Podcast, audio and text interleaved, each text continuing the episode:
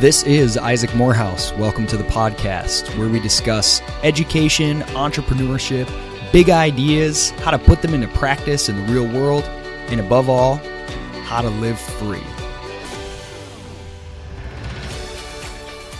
Welcome back to the podcast. If you are coming back, if this is your first time, welcome.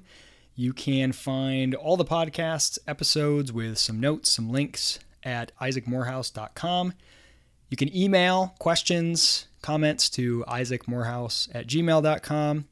You can also find me on Twitter, Facebook, LinkedIn, you name it. Isaac Morehouse does the trick in all places. Um, you can also check out my company, Praxis, at discoverpraxis.com. Uh, for those of you, several people who have listened to the podcast have asked a little bit more about it, and I've referenced it sometimes, um, but I haven't actually sort of promoted it and, and given the um, the website address and things like that. So discoverpraxis.com if you are looking to um, get into an awesome career right now, regardless of your educational status, with or without college, um, and have an amazing 10 month educational and career program. That's what it's all about. Okay, today is another episode of Ask Isaac. I don't even like that name. I feel it's kind of cheesy, but I can't think of anything better. So that's what we're going with for right now. Um, and again, as I've said several times, this is kind of an experiment, and um, I'm having fun with it. I'm getting some questions that I think are interesting. So um, I'm doing another episode today, and we will see where it goes. Today is going to be another sort of grab bag, rapid fire session of several questions instead of going more in depth into a single question. So these questions all came again through Facebook, um, some of them anonymously, some of them with uh, individual names attached. So here we go. Donna Matthias asks, what if one of your children became a radical socialist atheist who disdained clever wordplay? Donna, I was okay. I was okay with those until the last part disdained clever wordplay. If my children disdain, not only don't appreciate my brilliant punnery, but disdain it, that will hurt me on a level I don't know if I can deal with. Um, but in all seriousness, you know, what if your kids adopt beliefs that are radically different than your own? Um, this is something I've thought about a lot before having kids, having kids, and I have genuinely tried really hard to put myself in a position where that wouldn't matter to me, where that wouldn't crush me, where that wouldn't where that wouldn't I don't need them to believe anything in order for me to be happy. And I think as weird as that sounds with your own kids, some people might even think that's that's criminal. Um, I think as long as my happiness is contingent on anyone else, including family, including my children, believing certain truth statements, certain propositions about the world, I'm never going to be a happy person and I'm going to be probably a jerk to people and probably not going to increase their odds of respecting the beliefs that I have or taking them seriously. So I've tried really hard to continually put myself in a position where I ask myself that, I'm open to that, and I don't attempt to proselytize my kids in any way on any of my beliefs. Um, but uh, just let them see and let them be exposed and let them discover truth. People who are truth seekers are far more interesting and fascinating than people who happen to use the same labels as I do or use the same words or claim the same beliefs, because uh, that doesn't always mean that they really engage them. Um, so hopefully it would all be fine, unless they hate puns, in which case I will disown them and disinherit them entirely. Eric Alston asks, What is the balance between creation and reaction in social change? Is social change more wrought by the agency of social movements? Or are such movements more responsive to exogenous shocks or resisting stru- or existing structural failures? That is a really good question, uh, an age-old question for social scientists, historians, etc. Um, I don't think I'm going to give anybody any sort of you know, aha, Isaac has solved the problem. I will say this though, I think all social change ultimately is brought about by a change in beliefs. What people believe is the ultimate binding constraint and the ultimate, I don't want to say determinant of the world they live in, because it's not so much what people want that they get, it's what they're willing to put up with. So people have certain beliefs about what's right and what's wrong, and they're willing to tolerate a world that deviates from those to a certain extent, but not too far. So what they're willing to tolerate is the ultimate binding constraint. Anything that's within that window of what the majority of people are willing to tolerate um, is a possible world that they may live in. And there are all kinds of various uh, you know, sort of reasons that might come and go that have more specific individual um, explanations for what sort of mix of options within that window of possibility they live under. So it's ultimately beliefs, but how are beliefs formed? That's where it gets even more tricky. I think beliefs are formed in two ways. They're formed through ideas directly, through argumentation, convincing people uh, intellectually of things, convincing them that slavery is wrong or that alcohol prohibition is uh, immoral or just a bad idea.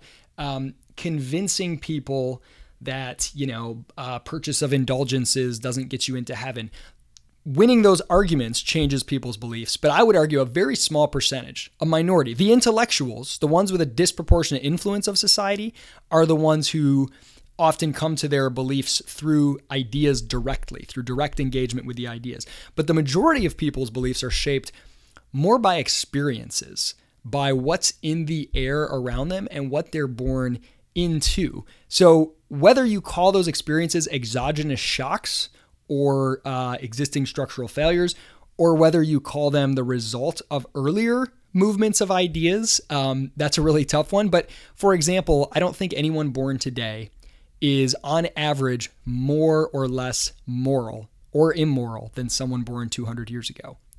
However, I, I think that's pretty clear. Like, I don't think they're more uh, intelligent, IQ wise, physically um, necessarily any more gifted or stronger, maybe slightly depending upon nutrition and things, but and nor do I think they're more moral, just better people. However, 200 years ago, an average person was very likely to support or at least tolerate the institution of slavery. Today, the average person is very unlikely to support or tolerate it. And it's because, just like in the physical realm, someone born today can move a thousand cubic yards of dirt in no time. And they're no physically stronger than someone born 200 years ago who would take weeks or days to do that. Because the technology has advanced, the accumulation of capital and technology has improved so that someone born today has access to a different set of uh, you know sort of capital goods and resources. I think the same can be said for kind of moral technology or institutional technology. As beliefs and changes change and uh, beliefs and, and, and institutions change and improve someone born today has access to this whole new moral technology. They're born in a world without slavery and they're very unlikely to go in and support slavery, not because they're inherently better, but because the the apparatus available to them is different. They can see what a world is like without slavery. They can see back into the past and all these ideas and arguments that have been built up. It's like the accumulation of physical capital. Um, sort of, they get to access those where other people before them didn't. So. Um, does that mean that social change is created deliberately by movements trying to create it, or the movements are a response to other changes? I don't know. I think it's a little bit of both. Um, but I think at the end of the day, it's belief that's the determining factor. And social movements that aim to change people's belief through the direct, you know, dissemination of ideas can impact, if they're effective, a small percentage of disproportionately influential people whose influence will sort of seep down over time, uh, much more slowly. And people who can change experiences or experiences just changing exogenously. I mean, the earth getting cooler during the little ice age, um, that was no one's doing um, had institutional ramifications, um, for example, or technological changes. Entrepreneurs inventing the cell phone make people's beliefs about, you know, tele- long distance telephone monopoly regulations um, completely different because they change the entire game, change people's beliefs by changing experiences. So, um, and, and social movements can respond to that. They can seize on that window. They can say, okay, now it's possible to argue things we never could before. Um, so I guess that's a non-answer to say it's both. I don't know what the balance is, but I think you can you have examples of social change occurring um, with both factors uh, taking place. Okay, Nicole Lowe. Uh, Nicole had a question on a previous episode, so Nicole, thank you for asking another question. How important is your physical health to your mental health? You know, I mean, to me personally, I think it's like really helpful to not think of them as separate at all.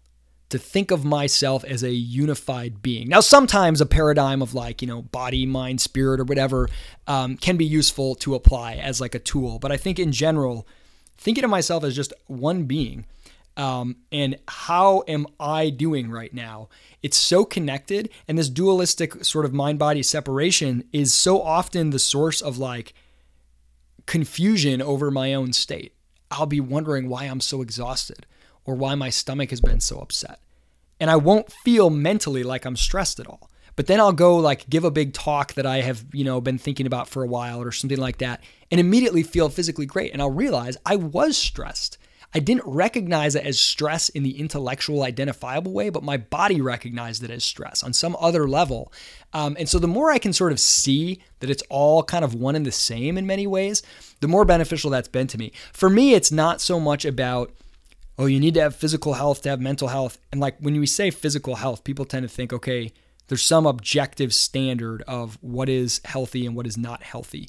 Um, you know, I've got to run a certain amount or weigh a certain amount or whatever else. To me, physical and mental health are so tied together.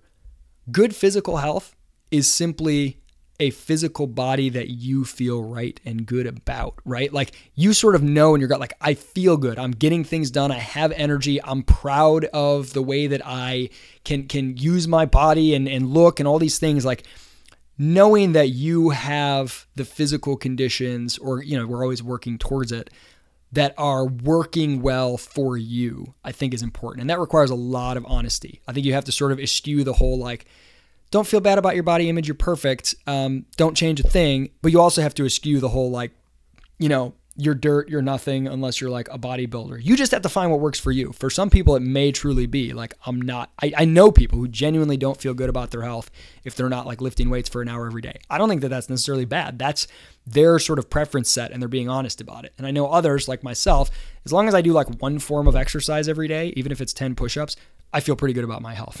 I feel, I do genuinely feel fine. Um, okay. Another question here. What is your view on learned helplessness. Um, and I'm assuming uh, by this we mean, you know, being helpless, incapable of, of independence and taking care of yourself because not because that's naturally how humans are, but but because you have learned that, right? When humans are born, they're fairly helpless. But I think it's much more rapid than we assume. I won't say fairly; they're totally helpless. A newborn baby cannot survive without without uh, you know parents or someone caretakers. But it's fairly rapid, the the pace at which humans become independent. And I think as parents, in, in our culture today at least, and this is not an argument that the past was better. I hate arguments like that. I think past was a lot worse in many ways, better in some ways. Who knows? It's complex. But I'm not I'm not arguing of some romanticized past. But today anyway, I think parents with time and resources especially, we tend to overparent and we tend to want to help our kids too much. I mean, some of it's just like selfish peace of mind reasons. Like when I'm in my house and my kids are fighting with each other and yelling and arguing and whatever, I want to just step in and like arbitrate and solve it, even though they didn't invite me to. Because not only am I like, oh, well, I'll teach them a good lesson about sharing or some nonsense, but also because I'm just annoyed at the level of volume in the house. I want to, I want, want it to be settled. And so I think we step in over and over and solve the problem for our kids, um, whether it's in you know the educational setting, uh, whether it's at, at home, um, and our kids learn when things get really complex. If I just sort of like complain and make known that it's hard, some authority figure will solve it. There's always an expert who knows more than me. There's always someone who has the answer if I don't have it. And I think that's completely false. Like, I don't have the answer. Whatever advice I'm giving my kids to calm them down is like no more likely to be correct than whatever they would find out on their own. Um, in fact, probably less because I have less skin in the game, right? So, that mindset I think is very dangerous and that learned helplessness. I have to wait for instruction. I have to wait for the expert to solve it. Like one of the biggest revelations you can have in the world is not, oh my gosh, I'm great and I have potential to be great and do wonderful things. It's, oh my gosh, nobody knows what the heck they're doing. Like the competition isn't that strong because everybody's making it up. I remember the first time I met a really successful dentist, um, and he was like crazy. He was like day trading during the stock bubble, in between appointments and all this stuff. He was a great dentist, but I realized this guy hasn't made a lot of money and built a successful practice because he's so much smarter and better than everyone else. He's just a dude who's making it up too. He's just a crazy guy trying to do his best. Like, like so realizing that there are no experts, right? That's the great secret. There are people who know more and less, who have devoted their time more and less. They're all resources for you, but you got to figure it out. I think that's huge. And I think learned helplessness is crippling. I would go so far as to say this. This, this has nothing to do with emotional health because I think emotional Um, people can be really emotionally damaged from having like really neglectful parents or whatever else. Uh, I'm, I'm fully willing to admit that. But if you're talking about someone's ability to get things done, live independently, and let's say like be a good coworker, give me someone whose parents erred on the side of being too neglectful over someone whose parents erred on the side of being too nurturing any day of the week. Humans are tough, they're smart, they're adaptive, they can figure stuff out. And I think the thing that cripples us the most is having too much done for us, not being left alone too much. It's much harder for someone who's grown up having their every need met and never experienced the hardship responsibility of freedom and independence to adapt than someone who has been neglected and not been given a lot of resources and advice and guidance. Um, they might have some issues, certainly, and I'm not saying that like you know go out and like neglect your kids or something, um, but I think they're able to realize their human potential easier. Okay, uh, two more questions here. Have you ever had to overcome apathy and unwillingness to act or a complete lack of motivation? How did you bounce back? Um, yeah, I mean, I absolutely have. Not that often. Like, I'm a pretty naturally just sort of chipper, upbeat person. I'm fairly optimistic. I genuinely wake up. Like, I hate, I feel physically like ill in the mornings when it's early. Uh, but once I'm up and out of bed, I'm almost always happy every day. Like I start the day like looking forward to it. Like something awesome is going to happen to me today. I'm going to create something awesome today. I just know it. I just have this feeling in my bones. Um, part of that is learned, but part of that is also natural. So I don't run into apathy a lot, but I definitely do at times. For me, what I've found if I feel apathy and unwillingness to act, lack of motivation, usually it comes when I've just been taking body shot after body shot. Like I'm just taking punches. I'm trying to build something, whether it's Praxis or some other project I'm working on or, you know, jobs I've had in the past, and I'm just not getting any wins. I'm not landing any punches. I'm just like, taking punch after punch after punch. And I'm like, oh my gosh, I'm just tired. I just want to shrug. I want to crawl away in a cave and be left alone. I'm tired of people questioning. I'm tired of people not understanding. I'm tired of being misunderstood. I'm tired of people being offended. I'm tired of having to explain myself. I'm tired of having to fight and claw and scratch and try to convince people and to sell what I'm doing and blah, blah. And like, I just feel like I'm ready to go run in a cave and hide. And what I found to be the most effective for me, instead of adding to that guilt, guilt that I don't feel motivated, oh, I should feel motivated, I should go do stuff, I found to just run with it and say, you know what? I'm just to like lay here motionless and do nothing. And the beautiful part about that, if I let myself do that guilt free, 20 minutes, an hour max goes by, and I like give myself permission to do that. And then I immediately start to get antsy. And I'm like, okay, I've got to do something. So that only doing nothing only sounds appealing when I when I try not to let myself do it or make myself feel guilty about it. Once I say, yeah, that's fine. You know what? I'm just going to lay here motionless and do nothing. And then like it doesn't take long before I start to get the motivation to act. Don't know why, but it works for me. Final question from Morgan Dunmeyer. What careers are going to be needed in the future? I think that's a question that the best answer is we have no idea. Not that we don't have an idea. There are some careers that we can say, okay, like at least in the you know two to five year realm, uh, any kind of programming language, people are hungry for people who can do that. Graphic design in huge demand. Um, you know, people with uh, excellent writing, like copywriting skills, etc. I mean, there there are things you can look at. Obviously, like engineering, the physical sciences, anything in the oil and gas industry right now, you can say, yeah, there's demand for those, but in the future what careers are going to be needed. A couple reasons I think a I don't know is the best answer. One, needed for whom? Right? Like asking what does society need is I think a, a misleading and dangerous question. There's a great quote. It's variously attributed, so I don't even know who who actually said it. I've looked it up a few times and haven't been able to get to the bottom of it. But don't ask yourself what the world needs. Ask what makes you come alive. For what the world needs is people who have come alive. And that might sound cheesy, but I actually think it's super powerful, and I really, really believe that. Um, so, like, what does what careers does the world need? Um, people who are just creating and doing stuff. I don't know what it will specifically look like. What do those individuals need? What do you need as an individual? And this is where I think the best answer is whatever you'll be doing in 20 years, 10 years even, probably doesn't exist yet. Most of the jobs that most of us have today didn't exist like 50 years ago, sometimes even 10 or 20 years ago. And you couldn't really define them to someone from that paradigm. So the jobs of the future probably don't exist yet. That means what's needed are people who are adaptive, opportunistic, entrepreneurial, creative problem solvers who don't only have a specialized skill, but even if they do have a specialized skill, even if they're an engineer, they also have an entrepreneurial mind to understand the industry as a whole, to see opportunities and to adapt and move. Some of the most successful people I know studied one thing in school, started a career doing something totally different, and then launched a business doing something yet completely different again um, maybe many times over, um, because it's their sort of entrepreneurial mindset, outlook, mental toughness, work ethic, emotional intelligence. Uh, genuine hunger, curiosity, thirst for life, philosophical thinking ability. Those are the things that are needed more than any specific specialization. Okay, well, thank you for the questions, everybody. Um, this one went on a little longer than I intended, but had some really great ones in there.